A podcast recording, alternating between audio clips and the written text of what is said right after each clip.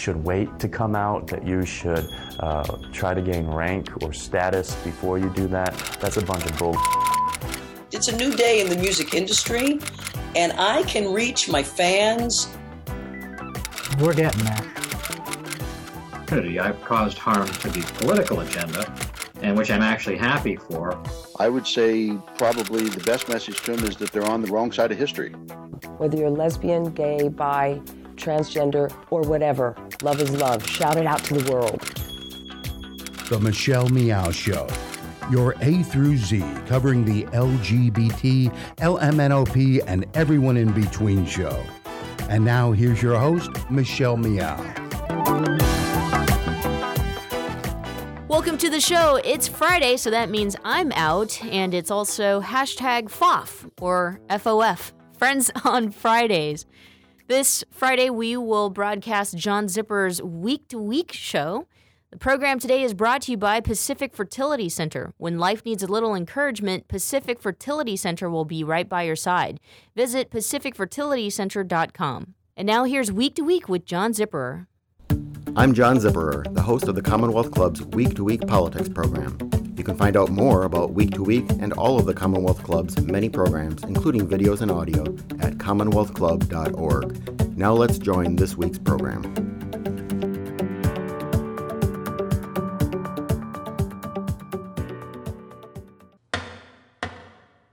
Good evening, and welcome to tonight's program and meeting hosted by the Commonwealth Club Silicon Valley and by Wonderfest, the Bay Area beacon of science. My name is Tucker Hyatt. It is my pleasure to introduce Dr. Joseph Henrich, author of The Secrets of Our Success How Culture is Driving Human Evolution, Domesticating Our Species, and Making Us Smarter. Dr. Henrich is co director of the Human Evolution, Cognition, and Culture Center at Harvard University. He is also the Canada Research Chair in Culture, Cognition, and Evolution at the University of British Columbia. Dr. Henrich's work has been published in top scientific and economic journals. He has co authored several books, including Why Humans Cooperate and The Weirdest People in the World there is a question mark at the end of that title The Weirdest People in the World. In 2004, he was awarded the Presidential Early Career Award, the highest honor bestowed by the U.S. upon young scientists. He also won the Early Career Award for Distinguished Scientific Contributions given by the Human Behavior and Evolution Society. Dr. Henrich earned his master's and doctoral degrees in anthropology from UCLA he also holds a degree in aerospace engineering from the University of Notre Dame. Ladies and gentlemen, please join me in welcoming Dr. Joseph Henrich.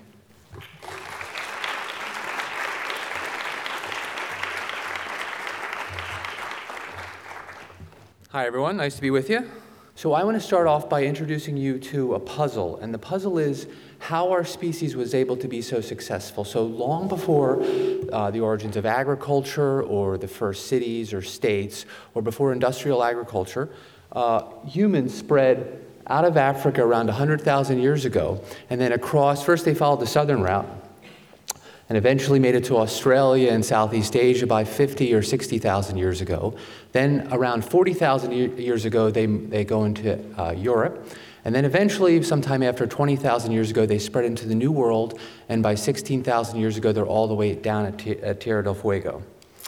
Now, in this, during this expansion, they expand into an incredible diversity of environments, from the arid swamps of Australia, the malarial swamps of New Guinea, into the frozen tundra of Canada and the Arctic. And they're able to adapt to all these environments. Now, what's interesting about us is that uh, we have relatively few domain, or environment-specific adaptations. And this is interesting when you look at other species. So, if you look at species like ants, they're the most successful invertebrate species. So, they're kind of our comparative group in, in the invertebrate world. But they've speciated into over 14,000 different species. And they have agriculture and slaves and um, lots of interesting patterns, but it's all based on genetic variation. So the question is, how did we do it? Now, I think everybody has a strong common sense reaction here that we did it well because we're smart. We have big brains and we can figure out problems. But I want to first begin by challenging the idea that that's the solution, that it's not our intelligence. So, uh, to get us started, I want to do something. I, I have a whole chapter on this in the book, but I want to briefly dip into the lost European explorer files. So these are s- stories about Europeans, and in one case, a group of Americans, uh, who get stranded in some place where human hunter gatherers have been living for centuries or millennia. And then the, the explorers are plopped down and they need to survive. And we get to look at how good their big brains are at figuring out solutions to basic problems like finding food and, and water. So the story I'm going to use here is the story of Burke and Wills. So it's 1860 in Australia, and it's uh, folks in Melbourne decide to have an expedition. They're going to be they aim to be the first Europeans to cross the center of Australia and up to the Gulf of Carpentaria. Now this is motivated by exploration, uh, but also by a possibility of having a telegraph cable that'll run down to Melbourne. So you can see here they're down here in Melbourne and they want to go across the center Gulf of Carpentaria, and then, and then back to Melbourne. That's the goal, anyway. This is a very well funded expedition. They actually import camels uh, from India because they think they'll do well in Australia. Um, and camels actually play a role later in the story. All right, so um, there's two different groups here. So um, the lead group takes off from Cooper's Creek. So they have supplies there, they bring them, they drop them, and, and four men head off with 12 weeks of food. Now, another group is coming up to meet them. They're going to be the resupply group, and then the idea is they'll all go back to Melbourne together. So they have their 12 weeks of food, and um, uh, after eight weeks, they still haven't arrived yet, and so they're getting a bit worried, but they sort of smell salt water, they find some brackish water, so they declare victory. Because if you're doing the subtraction, they've only got four weeks to travel, which just took them eight weeks of food to go. Uh, so they start heading back, things are going wrong, they're running out of food, they're eating their pack animals. Uh, one man dies of a disease, and generally they're sort of leaving, so we kind of know the trail because they left deposits all along the way as they were dro- dropping stuff off. And so the time comes for the resupply group to leave, and they, they stay. They're, you know, they, they still have enough food, so they stay. And then finally, they decide to leave about a month later. Uh, they leave early in the morning. Later that same morning, Burke, Wills, and King, the last, the three members of this group, finally get into camp, and they've just missed them by a few hours. So Burke has to make a decision. Is his, you know, bedraggled party going to try to run and catch up to the rest of the party, or are they going to do something else? And he decides that they can follow Cooper's Creek to a police and a ranch about 150 kilometers away, and they can follow C- Cooper's Creek most of the way. So uh, they head off for, for this ranch and police post, which is prophetically at a place called Mount Hopeless. Um, so they, they, begin following the creek, and uh, then one of their, ca- their final camel gets stuck in mud and dies. And now they're marooned along Cooper's Creek because they needed the camel to carry enough water to cross the last stretch of open desert because they lacked the knowledge to, to find water in the desert. So they're trapped along Cooper's Creek. Now they're having trouble they can't seem to fish, they can't make fish hooks, they can't hunt. But it looks like they might be able to survive because they're meeting the local Yawanchu tribe. Now keep in mind that at this point, Australia has been a continent of only hunter gatherers for 60,000 years, no agriculture. Uh, so these people have been living there for 60,000 years. Um, so they're getting gifts of fish from the local, from the local tribe, and uh, they also see them making nardoo cakes. Now, nardoo is a sporocarp, and you can see these are little, little nardoos, and you, ca- you gather them up and you grind them, and then you can make them into a flour. So Burke and Will see this, and they start doing it, and they're, you know, Victorian, so they, they know how to make bread. Uh, now, the problem is, is what they didn't see was that the Aboriginals, there's much more to the story. They grind it, they leach it, and then they heat it, and they use a mussel to eat it because they don't want to introduce an organic substrate. Or they grind it, leach it, and then bake it in ash. And you have to do this because nardoo is toxic and indigestible unless properly processed. It has an enzyme called thiaminase in it, and it'll de- it de- uh, depletes the B1 in your body, and you get a horrible disease called beriberi. And William Wills, we, we know a lot of, you know, we know the sort of details of what happened because Wills was writing in his journal, you know, he's a good Victorian, he's actually dying, and he's writing how bad it feels to die. Um, so Burke and Wills die of this, but then King stumbles off into the desert and he's rescued by the Yawanchu, and eventually a group from Melbourne comes up and rescues him, and so we have his account as well. Now, what these guys, what these tell us, or what this hints at, is that it's not really our intelligence. These guys had months in the outback, but they couldn't do basic things like finding food and finding water, things that any Aboriginal adolescent could do. Um, so there were no instincts that kicked in, no general intelligence. Uh, now, I mentioned they couldn't find water edible plants, but we can compare them to their camels. So some of Burke and Will's camels escaped one night, and now the center of Australia is full of feral camels. And camels have an ability to smell water from a mile away, and they have scent and taste cues, which allow them to cue in on those plants, which, are, um, which they can eat, and, and, and they have systems to detoxify things that humans lack. Um, so they could survive in an environment they didn't evolve in. So they couldn't, they couldn't make traps and spears or fishing hooks. These are all things, like as I mentioned, a local ad- adolescent can do. So you can ask yourself, what's missing from this group? Well, or from Birken, what, what didn't they have that the local adolescent has? Well, the local adolescent gets bequeathed a large body of cultural information that is accumulated over generations about what kind of foods to eat and how to process things and how to find uh, water and how to make shelters. So it's this second body of knowledge that accumulates and is transmitted in humans that seems to be important here. And that's what I'm going to be focusing on is this second system of inheritance, this cultural inheritance. But before I get into the details of that, let me come at the same question uh, from another angle. So uh, this is research by Mike Tomasello and Esther Herrmann uh, in Leipzig, Germany, the Institute for Evolutionary Anthropology. And what these developmental comparative psychologists did was they took three primate species. You can see them pictured here. Uh, you got orangutans, chimpanzees, and then two and a half year old humans. Now, I put in a picture of my son Josh, who's two and a half year old, so he's representing the, the two year olds. He, uh, um, and so the experimenters gave these guys a battery of cognitive tests, uh, 18 different ones, and they can be broken down into th- a few different categories. So here on this plot, these are the, the um, tests that, that have to do with your, your ability to understand space, quantities, causality, and social learning. And this is the percent correct on the test. So this is how well these groups did on the test. Now, all three primates really like snacks. So if you get the test right, you get a snack. So they, they all want to get the, the test right. Now, the, the chimps and the humans, you can see they do about the same in space. The orang's a little bit worse, about the same in quantities. Orang's, again, a little worse. And causality, the same and a little worse. In fact, if you look at the tool using subtest, so one of the things you hear about humans is we're good tool users. The chimps actually outperform the, the two and a half year olds on the causality test. But where the humans clean up is in the social learning test. Any kind of imitation, they even have trouble designing tasks where the humans aren't at ceiling and the chimps or the other apes aren't at floor. So the thing that seems to make at least young human cognition special is our ability to learn from others, imitative abilities. Now, I, in the book, I go through other kinds of evidence where chimps pair off against humans. So uh, there's been studies of working memory, and this compares undergraduates to chimpanzees.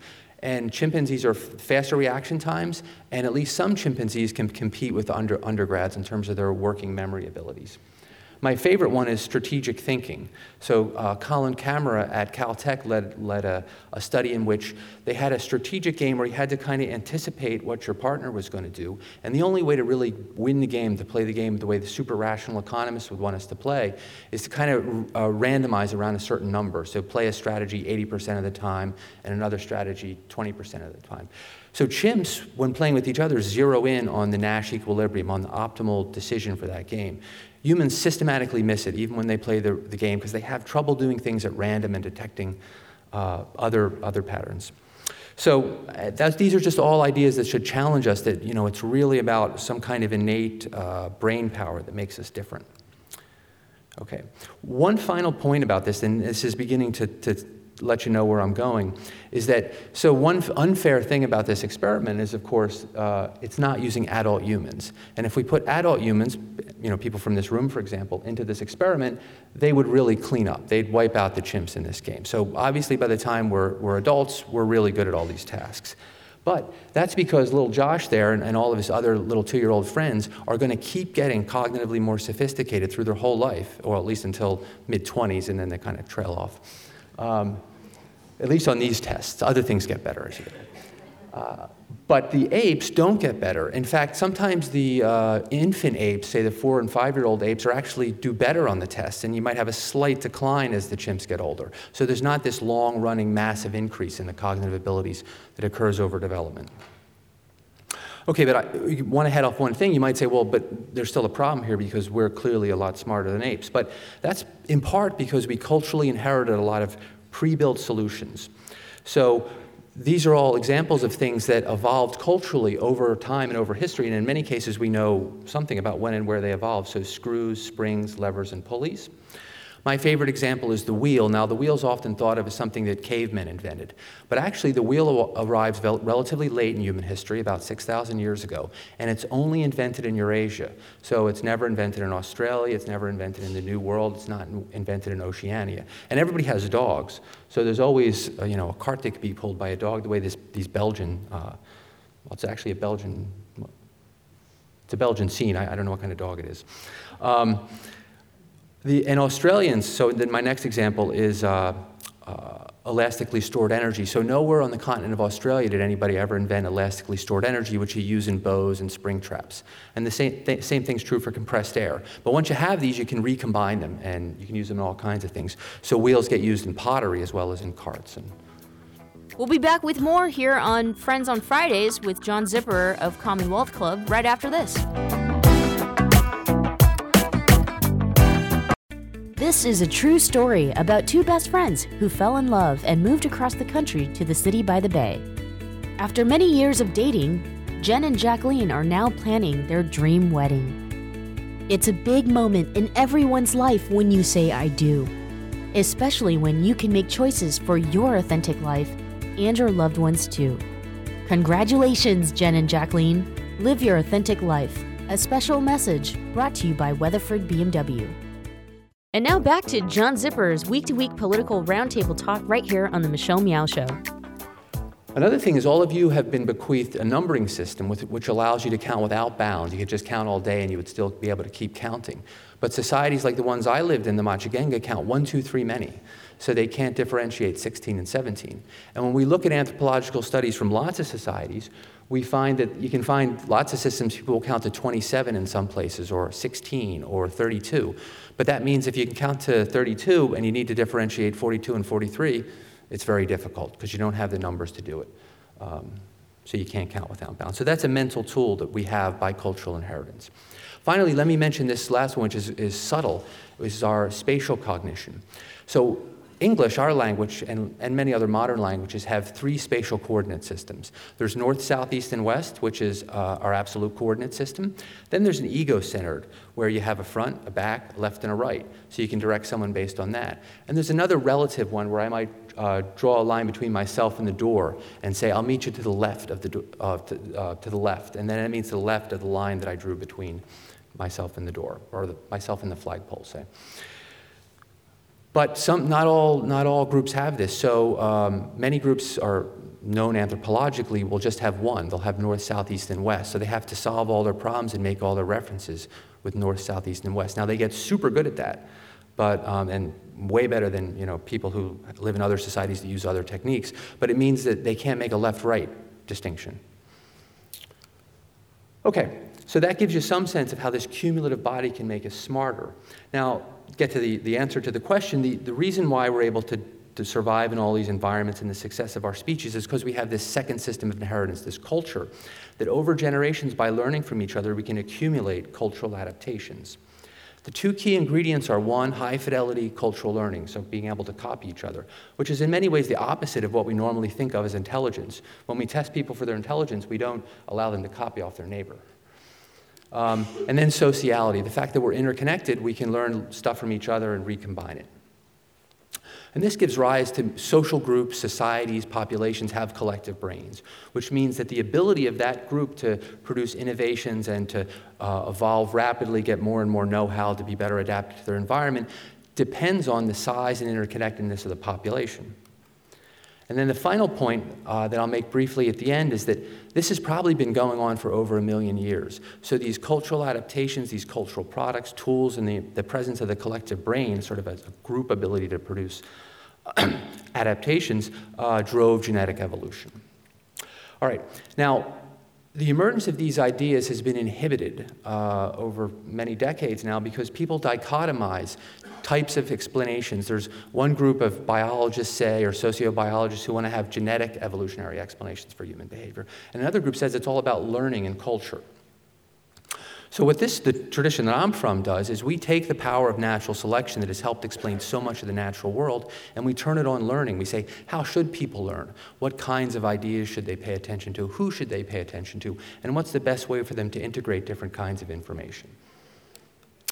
So, you think about the cognitive, the psychological capacities for cultural learning, and then you can think about how that gives rise to, to cultural learning. And then finally, of course, this is going to feed back on the genetic system. I just want to give you a little bit of a sense of how you can do that. How can you use natural selection to think about learning? And the example that I'll give is uh, figuring out who to learn from. So initially, we developed a lot of theory about who that was, but there's now been a, a big blossoming uh, empirical industry. So lots of experimental work by developmental psychologists and others showing that there's good evidence for all these, even in babies as young as one. So using cues of skill or competence. So if you're a hunter-gatherer, you might look at who shoots, whose arrow tends to hit the target, learn from them. Or for success, you might look at the person who tends to big, uh, bring back the most game or has the largest house or something like that. Prestige is actually a second order one. So in prestige, you look at who other people are paying attention to and deferring. So all the learners are playing the same game. Who should we learn from? but they're partially informed, so they're deferring to and watching certain members, and then you can use that in integration with other cues to, to help zero in on who to learn from. Age can also be a good cue. So if you're a young learner, if you're a five year old, it's not a good idea for you to copy the best hunter in your community because he's probably about 38 and his skills are way beyond you. So what you do is you copy the best seven year old. And then you get to be a seven year old, and then you copy the best nine year old. So you can gradually scaffold your skills up, up yourself. Another thing age is useful is that um, in small scale societies and societies that have been important over human history, uh, not everybody gets to be 60 or 70. And so there's been a lot of filtering that goes on before that. So there's sort of information content. There's the, you know, you have to have a certain amount of things going for you to get to be old. And if you're doing something obviously uh, bad, you, you, don't make it that far. Um, so that's a way by focusing on older members of your community, you can, you can uh, get more adaptive information. And then finally, self similarity cues. So, so sex and ethnicity or dialect can be important cues. So there's good reason to believe the sexual division of labor in the human species is old, so males should tend to copy males and females should tend to copy females. That's going to get you skills and know how that's going to be likely to be useful to you later in life. Uh, and then ethnicity and dialect will help learners get those beliefs, social norms that allows them to coordinate. So little kids will preferentially learn food choices, for example, from people who speak uh, the same way their mom speaks, uh, meaning the same dialect or, or language. They'll also uh, prefer playmates who speak those dial- with the dialect. And we now know that this implies this, these biases apply to a vast range of domains. So domains like food preferences and mate choice, uh, adopting technology. Suicide even spreads by these cues. So when a celebrity commits suicide, the more prestigious the celebrity, the more likely others will copy them. They copy method, and they tend to match on sex. So if it's a male that commits suicide, males tend to commit suicide, and same with females. And they match on ethnicity. So if a Hispanic commits suicide, then there's a that follows the ethnicity, and lots of other domains.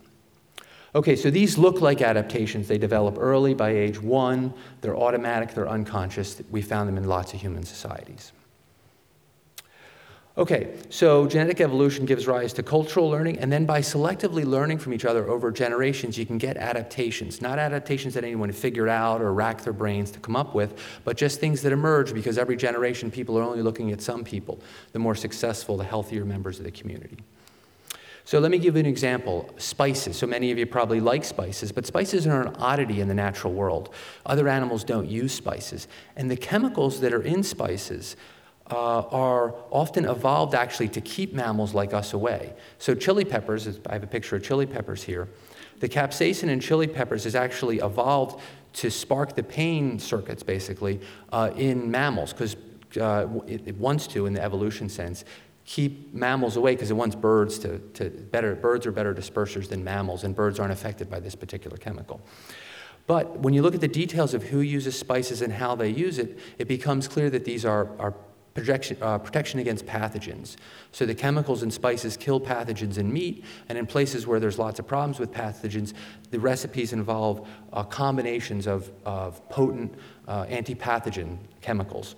Uh, and if you go to Norway and you compare that to Indonesia, you can see the immense difference in the kind of antipathogen capability of the, the recipes. But of course, people just like spices and they just use the recipes. It's not something that's designed.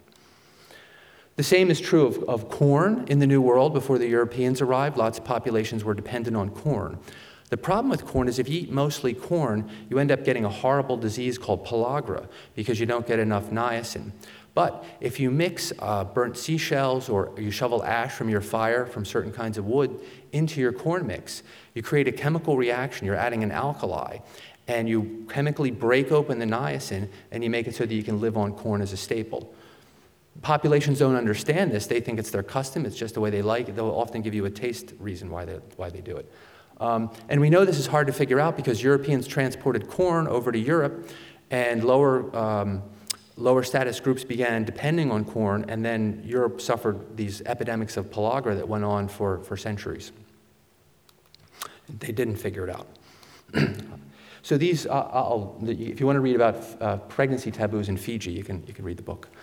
Um, so these are unconscious uh, adaptations that allow humans to solve local problems like pathogens in meat or like the problem of eating corn um, where, cause, where there's no causal understanding.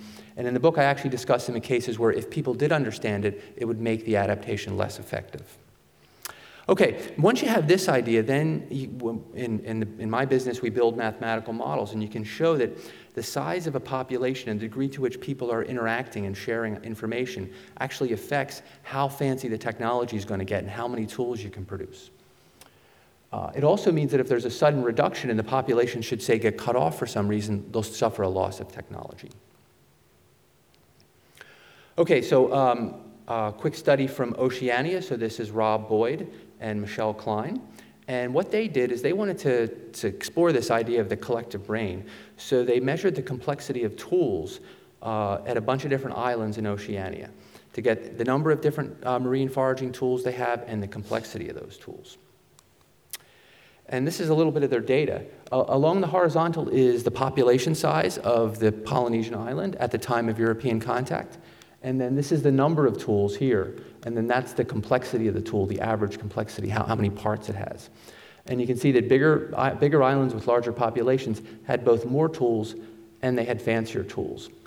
And what this high contact, low contact things shows, if you'll notice, the high contact societies with the triangle tend to be above the line, and the low contact tend to be below the line, which means that both size and having contact with other islands leads to better, fancier tools. So that's consistent with the idea. Uh, one of my grad students and I were wondered if we could re- replicate this thing in the lab. So we brought in undergraduates and we gave them a task in which they could use a complex image editing program to try to replicate this figure in the lab. And each generation could learn from either one person in the prior generation or five people in the prior generation. So this is kind of the very interconnected society, and this is the not so interconnected society. Okay, um, then after they did the task, they could write up some information up to two pages and pass it down the chain. And so the next person down the chain got um, whatever the person made that hopefully looked like this. And then they got this, and they also got the write up. So this is our effort to capture cultural transmission. And we can measure this, the skill of the person just by comparing their figure to this. And what you find, so this is 10 generations. They're passing information along here. And when you can only talk, when you can only learn from one other person, you can see the skill. They had a really good first round, but then it just kind of bounces around, and they don't get better by the last round. In fact, they get slightly worse. When you can learn from five people, you get this rapid increase. So that these guys after the last round are much better than these guys in the last round. So you get this accumulation of skill and know-how. Now, in fact, so this is this gives you a, a pretty good look at the data. So this is the first round. And you can see these guys had a lucky first round. They had some good, good players. These guys, not so good.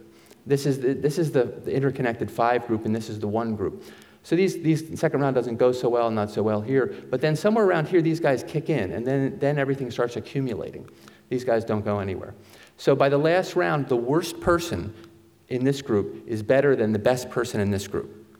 And that's just a result of the sort of interaction of minds. Okay, so uh, then really a core idea for, for human evolutionary biology that comes out of all this is that this process is not only relevant now and has been relevant in recent human history, but it actually has driven much of our species' genetic evolution.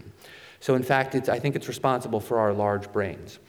So genetic evolution gives, us, gives rise to cultural evolution here, where we have the second system of inheritance. And there you begin generating tools and fire and cooking and useful information. Then there's pressure on genes to build brains that are bigger and better able to acquire, organize, and store that information. But as brains get better at cultural information, there's more of this stuff being generated. So there's more pressure to have bigger brains, and you have an autocatalytic process. Now, this process eventually hits the stops.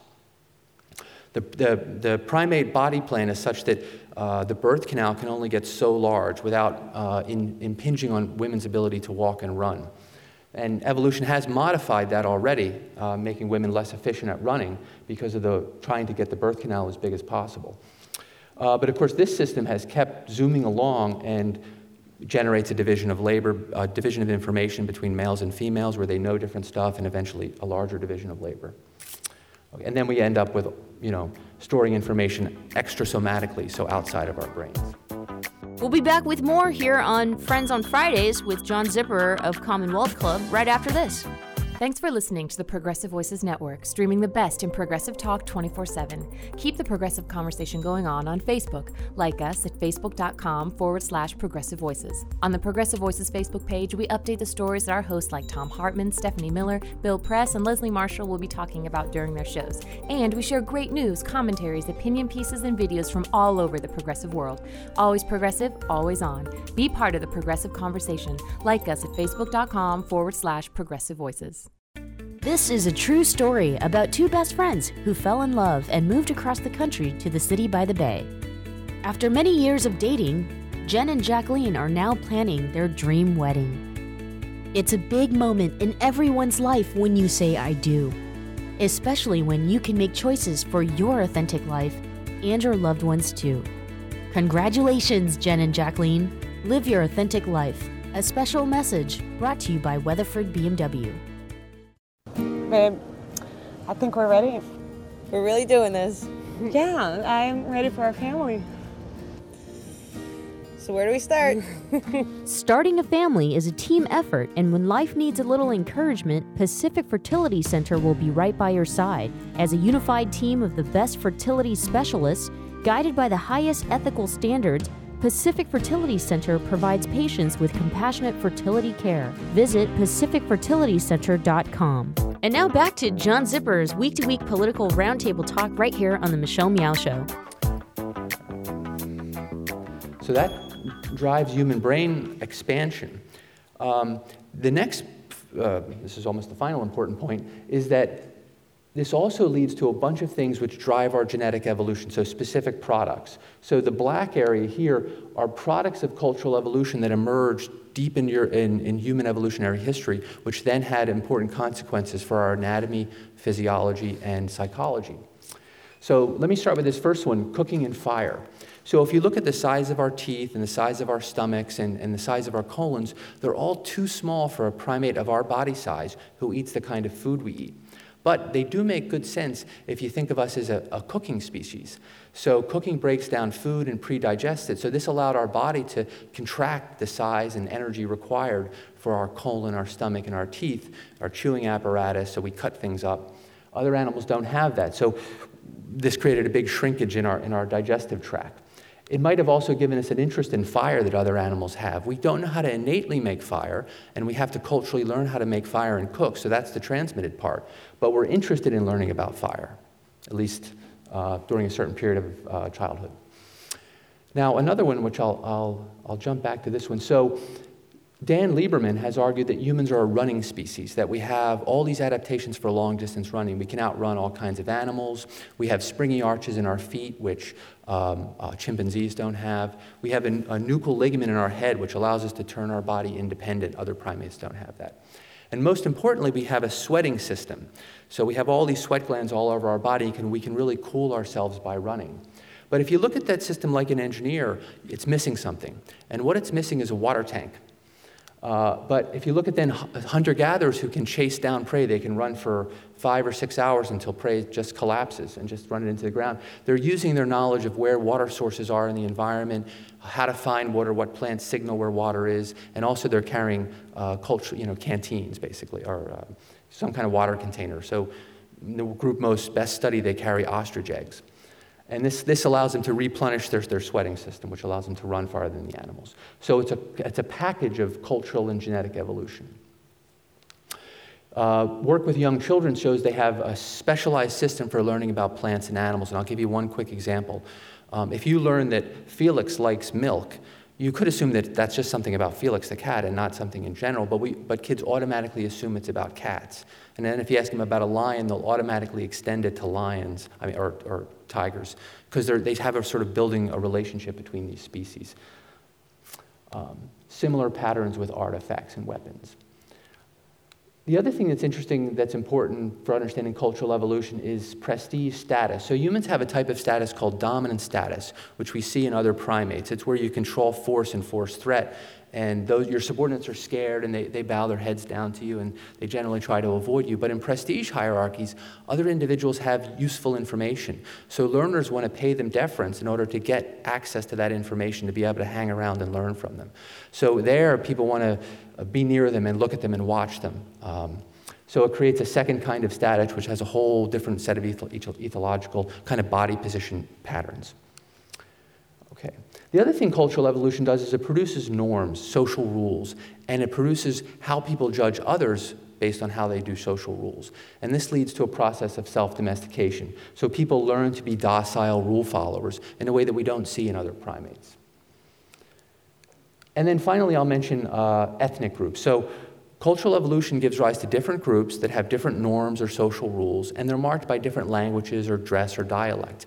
And when we look at young kids, they already have a psychology that carves the world up in certain ways, and they preferentially learn from those who share their dialect, and they preferentially inter- interact with those who share their dialect. And they readily make these, what we think of as stereotypical generalizations based on little bits of information. But that's because they're mapping the world in a way that only would have existed if there was cultural evolution went first. Okay, so uh, let me just summarize a few key points here. So, um, we got to think of our learning abilities as adaptation. So we're evolved to extract useful adaptive information from our world. This creates a second system of inheritance, which runs along in parallel and interacts with genetic inheritance. Uh, this leads to culture driven genetic evolution. So I went through a, some brief examples of how you get products of culture driven genetic evolution. And uh, one of the things I, I only very briefly mentioned there was the process of self domestication. So because we can learn social rules and we can punish each other through reputational damage and other ways, we became a more docile, cooperative, and pro social species because we have to learn the local rules, otherwise, we get in trouble. So that's a gene culture coevolutionary process. Crucial to this was expanding our collective brain. So, so once you can um, uh, make these social rules, you can build larger groups, you can have bigger collective brains and generate more adaptive technology. And my last point is that we should think of culture as part of our biology, not separate from it. It's part of it in two ways. One, it's driven our genetic evolution, but it's also changes our brains and hormones in ways that uh, we're just beginning to understand. For example, if you've learned to read, you have a thicker corpus callosum than you would have had otherwise, which is the information highway between the two hemispheres of our brain. You also have specialized circuitry for recognizing letters in your left hemisphere. You have a larger verbal memory, um, and you get more whole brain activation when you hear spoken speech. And that's just one thing, learning to read, that changes your brain. That's all.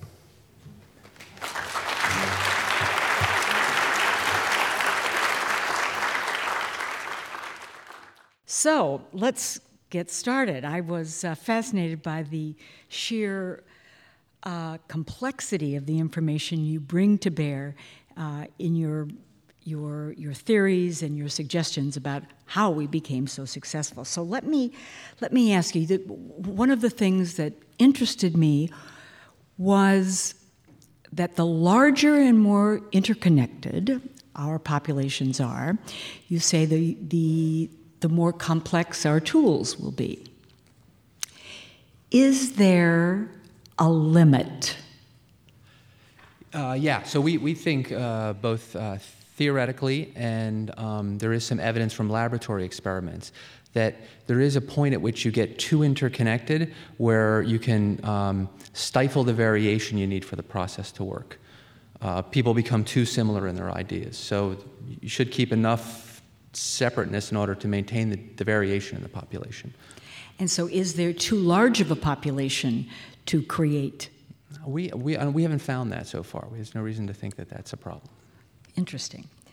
So, um, you certainly have, have uh, proven the point that two heads are better than one when it looks at uh, learning from uh, generation or from group to group.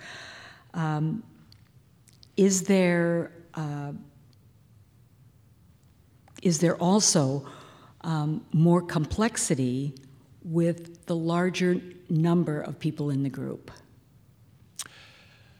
You mean social complexity? Yes. Yeah, so I mean, this has been the big challenge that humans have faced is how to scale up society. So you can't get a larger collective brain until you're able to get more and more people to interact in, in peaceful and productive ways. So a lot of what human societal evolution is is figuring out different kinds of institutions which allow more and more humans to you know, trade but also share information and, and profitably interact uh, in mutually beneficial transactions. So yeah. Great. So uh, you have kind of reconceptualized the notion or the debate about nature versus nurture. I mean, you've added this whole other factor, culture, into that. So, how does that affect the equation of nature and nurture? Yeah, that's a great question. So, um, what I take, you know, what I take us to be doing here is saying that, you know, that debate is over. We've now solved it. Um, we, ha- we, know, we know we're products of, of genetic evolution. Um, we know we're closely related to these other species. And it's our, our very capacities for learning and for, being, for, for nurture to occur is itself a product of natural selection. So by turning the logic of evolutionary theory uh, onto this question, and, we, and we've informed it and we've filled it out, so I think we can put that one away. Okay. So in your book, you have a section called uh, altruism and a chili pepper. Can, can you explain how altruism is like a chili pepper? Right. Hey, that's another great question. So, um, so in the, as I talked about up here, our ability to learn to like chili peppers requires us to overcome an innate aversion. So, like other primates, we have an innate aversion to uh, eating this kind of pain inducing substance. But when we, ha- when we grow up and live around other individuals who seem to be enjoying something, we can actually mentally turn uh, pain into pleasure. And so we turn, we get that hot sensation, but instead of being, ah, I'm not going to eat that anymore, you're like, hmm, that's pretty good. I want some more of that hot sensation. Uh, altruism can be like that. And if we live in a place where giving is good to other people and, and being altruistic and along some dimension is good, that actually makes us happier. It fires up the reward, reward circuitry in our, our brains. So, what would be a costly, unpleasant thing in, in, a world with different social norms, different beliefs, different reputations, can become a pleasurable, rewarding thing in the right so, so, social circumstances, even though you're still giving money away. So there are these experiments on charitable giving where people give to charity and it actually fires their pleasure circuits, the same circuits that fire when they get money. Uh, but if you give it to charity, then you get the same kind of feedback. Wow. So uh, you talk a lot about um, culture driving our genetic evolution. What, in your mind, could we expect the next human evolutionary modification to be uh, in light of, say, texting? Uh, will it create more flexible thumbs? What, what do you think is the next uh, human modification? Right. Well, so the, the thumbs are only going to occur if that's somehow leading you to have uh, greater reproductive success. Now, I know there's a lot of sexting, but I'm not, I'm not sure that that, that translates. Um, but uh, two thoughts on that. So, uh, and they're both kind of fun. Um, right now, cesarean sections are, you know, only in, um, uh, the richer societies, right? But if that were ever to spread and become a general feature of all societies, this is going to relieve a, a, huge selection pressure, which is the selection for our heads to be small enough to fit out of that birth canal. So if you can take them out a different way, then that selection pressure is released, so you'd expect baby heads to get bigger over time. Um, the other one that's interesting and, and, and, no doubt controversial is that uh, we know there's genetic variation in people's tendency to be religious. And we know that religious people, at least on some of the, the, currently global religions, tend to have a lot more babies. They have higher fertility, even if you control for income and all that kind of stuff. So there should be selection occurring for people to be more religious. So, so because we're in the heart of Silicon Valley here, I have to ask you how this uh, cultural coevolution um, affects creativity. Well, one of the things that, that the ideas suggest is that a lot of creativity is actually the recombination of different ideas. So if you want to be creative, you should put yourself at the nexus of very different and divergent ways of thinking. Um, I've actually made use of this in my own career because my PhD is in, is in anthropology, but it was I got many ideas when I, when I moved into the University of British Columbia, where I was sat in a psychology department and in an economics department. And just traveling back and forth from you know, psychology seminars and economics seminars is, is stimulating in a way that if you were just in one silo, you would, you would never get stimulated. We'll be back with more here on Friends on Fridays with John Zipperer of Commonwealth Club right after this.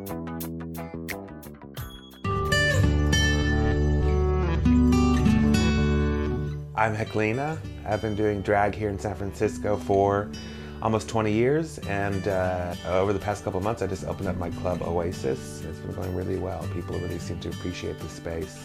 It's something people say San Francisco really needs right now because the city has been changing a lot. I always had this attitude of, of opening a space that was kind of like for everybody, and that's just kind of the attitude and the, the uh, the ethics of Oasis is it's kind of a space for everybody. How does it feel to be a business owner? I don't know. You know, it's funny because I still need I still have to kind of pinch myself to believe it's actually true. You know what I mean? Like I walk in there and and I go up to the bar and I go, "Oh, could I please have a glass of water?" You know, it's kind of like I forget that it's my place. Running gay clubs, it's changed a lot. Um, I think that gay people now they're everywhere. They don't feel like they have to maybe be in a gay bar all the time, so you have to be much more creative about how you are enticing people to come out to your club. I, I, guess I'm successful because I'll just say it, I work really hard at what I do. I also like to provide a really quality experience for people. So yes, you know, people will pay to see my shows and pay to come to my club, but I always like, like to give them something that's worth it. The experience that they'll, they'll leave my shows going, okay, that was worth it. You know what I mean? That's just always been my attitude um, just to entertain people. And so it seems like that works, you know. I would say to young kids, you know, just kind of form your own identity. And, uh, and you know, don't let others dictate how you should behave or think. Uh, you can always go to uh, sfoasis.com to find out about all the entertainment and nightlife that we have going on at Oasis. If you want to see drag, we've got that for you. If you want to see some queer hip hop parties or queer dance parties, we have that for you. Spotlight on success and achievement Brought to you by Wells Fargo. Together we'll go far. And now back to John Zipperer's week to week political roundtable talk right here on The Michelle Meow Show. So I've also been fascinated by your scholarly history. You are a uh, an engineer, a psychologist, anthropologist, archaeologist, uh, linguist, and so forth. Is there um, a field that you haven't pursued that you think might help you further understand the complexity of our success. Yes, so I think about that a lot because I always feel like I'm weak uh, in political science and sociology. My ancient Chinese history isn't very good, but I have a good friend who, who helps me with that. Um, but, but that's, and that's exactly how you do it, is you, is you find good friends and colleagues, uh, and they can provide guidance into these uh, fields and, and help you not make any, do anything too stupid. So I, I, couldn't help but think about the book and your theories when I was watching the Iowa caucus last night. And I was wondering what the political process, I mean, how can you explain the political process by virtue of uh, coevolutionary uh, genetic study? Yeah, well, that's a pretty big question. There's a lot of ways to go with it. Um, I mean, the, the one obvious, you know, in terms of the political climate, the one obvious insight comes from the emergence of our tribal psychology, which I talk about in the book. So we really are looking for people who, you know, speak with our dialect, share similar ideas, and you know, there's this kind of way in which you form teams and coalitions with those people, which is which is pretty obvious in the political climate. Um, and the other way is it's you know just more thinking more broadly is the as democracy. You know most societies haven't been democratic. This is a relatively new thing on the human scene. It's it's trying to tap certain aspects of our psychology but it's not something that works anywhere. It was able to uh, develop in Europe because there had been a particular history there. And so it's hard to transport it because you know there's a hand there's a glove and hand fit between sort of cultural practices and larger level national institutions I also found it interesting with the dialects, the different dialects of the candidates did not necessarily reflect uh, how well they did, because you would think that some of the more unusual dialects uh, would we would not be as drawn to by virtue of your your studies. Can you explain that? Yeah, I'm gonna have to think more about that one. Uh, I, am yeah, um, that's certainly true. In fact, a, a newspaper reporter from the Washington Post was asking me why you know Donald Trump is appealing in the South, given that he, he's a New Yorker. And uh, I'm going to have to I, I, have to study Don, the Donald some more. You'll get back to us. Yeah, yeah, it's going to take years of work. And... Okay, so. Um, I think about the survival of the fittest as a, a, th- a theoretical model that most of us grew up with. How does that relate to or differ from your basic theories on our evolution? Yeah, so uh, everything I talked about is, is just kind of an extension of, uh, not, well, it's all an extension of Darwin's original ideas, but of course, there's been a lot of advancements made since Darwin's original ideas, but it's an extension of those ideas. And Darwin actually, uh, in The Descent of Man, he begins to talk about cultural evolution. Now, he doesn't make the clean separation that I make between genetic and cultural evolution, but he talks about the, the acquisition, of, high, uh, acquisition of habits and how this can be a naturally selected process. So he begins to kind of talk about cultural evolution.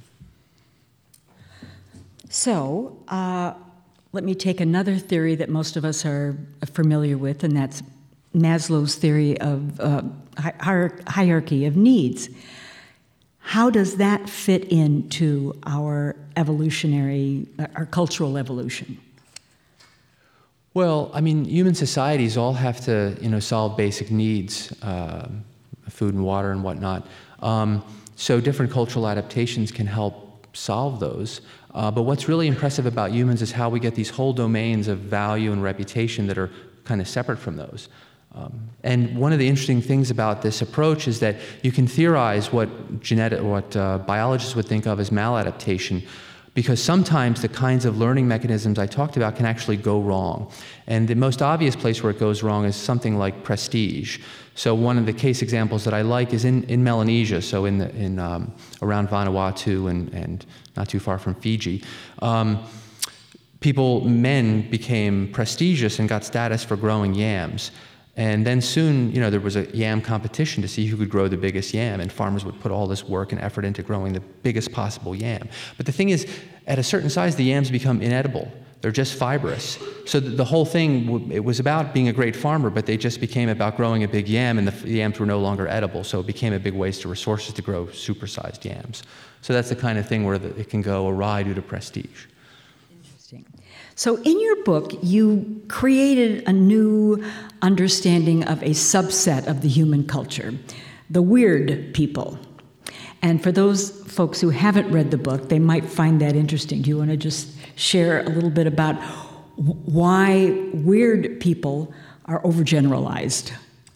Yeah, so uh, one of the things that two of my UBC colleagues, Steve Heine and Ara Norenzayan, have been working on for a number of years is um, in 2010, we wrote a paper in which we compiled all the available evidence from around the world where we had a number of different societies that had been measured along some uh, psychological domain. So, uh, conformity, ability to solve embedded figures tasks, um, fairness, uh, willingness to punish others for violations. And we found that Westerners were at the far end of the distribution repeatedly as we put all this data together. So, in many ways, to draw psychological con- conclusions by studying undergraduates at your home university is to draw conclusions from the weirdest people in the world.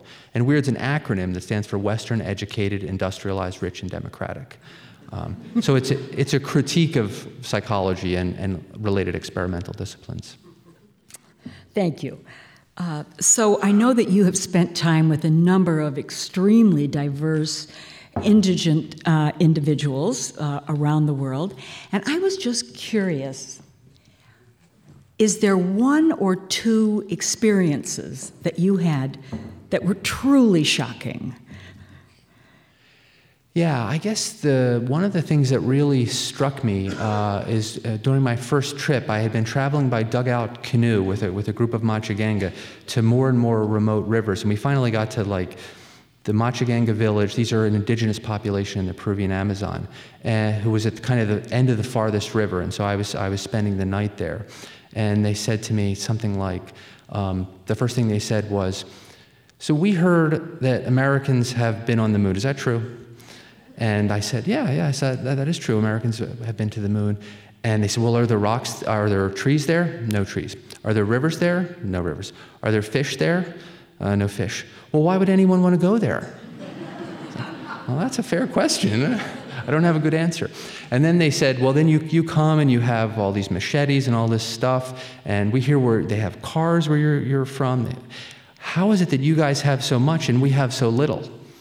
Uh, and I was had a grad student at the time. I'm, I have to get back to you. Uh, so I, have been working on that problem. So I'll have more to say about that in my next book. But so we have several questions from the audience, um, and again, uh, several of them uh, relate to Silicon Valley and our inventions and how smartphones uh, and uh, and other uh, developments such as that have affected uh, and will affect human evolution. Yeah, I mean, the main thing that, that these ideas, where it interfaces with that kind of thing, is just that it's creating more interconnected minds. Um, and so it has the possibility to really stimulate even more innovation. If you can have an idea, I have an idea in Cambridge, and I start talking to a guy in Zurich and he starts talking to a guy in Beijing, this information can uh, flow really rapidly. You see real bursts in human innovation whenever there's a, uh, a technological innovation like writing that allows storage and, and ideas to spread by books or transport, so ships and things like that. If socialization provides such a great advantage, why haven't more species adopted it? Yeah, that's a, that's a great question, and uh, chapter 16. Uh, I, ha- I, have a whole chapter on that. And to try to make a long story short, is that, and the key thing to understand is that when you're a cultural learner, the thing that gives you an advantage is if there's lots of information out there. So there's tools and how to make shelters and tricks to find food that you can acquire if you're a good cultural learner, if you know how to copy and imitate people. But now imagine the world when you're the first one. There's no information out there. There's been no buildup of this accumulated know how. So you can think of natural selection as an investor. It could invest in this um, social learning, which is not going to pay off right now because there's nothing in the world to socially learn. Or it can invest in individual learning. You can figure out things on your own in the environment and play around with some tools. And that's going to get you some tools and some tricks just by your own experimentation. So it's always going to keep picking the individual learning. And you know, chimps are quite good at figuring out by themselves, but it can't switch over to the social learning um, until there's enough things in the world to learn. Do we know, uh, or can we determine from your theories, uh, whether or not Neanderthals became uh, extinct because of genetics, culture, or both? Yeah, I mean, I can't address the question of why, I mean, that's a big debate in the field as to why, why Neanderthals went extinct. Uh, although the one thing the approach does tell you about Neanderthals, it's often assumed, so first is a fact, Neanderthals have brains that are as big as ours or maybe even bigger. So if it's about brain size and, and whatever goes along with brain size, then you would expect them to have been have done well and in fact maybe outcompeted us. Instead, we were these African migrants who roared into Europe and kept pushing the Neanderthals back until they eventually went to, went to extinction. So uh, the question is, why is that? Well, the typical assumption has been that it's, it's, um, there must be something different about their brain. So people have suggested it's language or that they have uh, too large a visual cortex or something like that. But another idea is, is Neanderthals were adapted to cold Europe, which meant they had to live in very small groups, very widely scattered. Meanwhile, the African variants were living in a much warmer place with richer uh, environments in which they could live in much larger groups. So, as we think they invented bows and arrows and lots of other technologies, and this gave them the know-how to then expand out of Africa and, and you know, possibly exterminate the Neanderthals. Um, so this may have been a kind of replacement, the same way, um, sadly, in the modern world, Europeans expand with guns, germs, and steel, and now there's no Tasmanians or very few Aboriginals. I want to remind our listening audience that we are here with Dr. Joseph Henrich, author of The Secret of Our Success. Thanks so much for tuning in today. For more on us and other programs or podcasts you might have missed, you can head to michellemeow.com. See you all next week.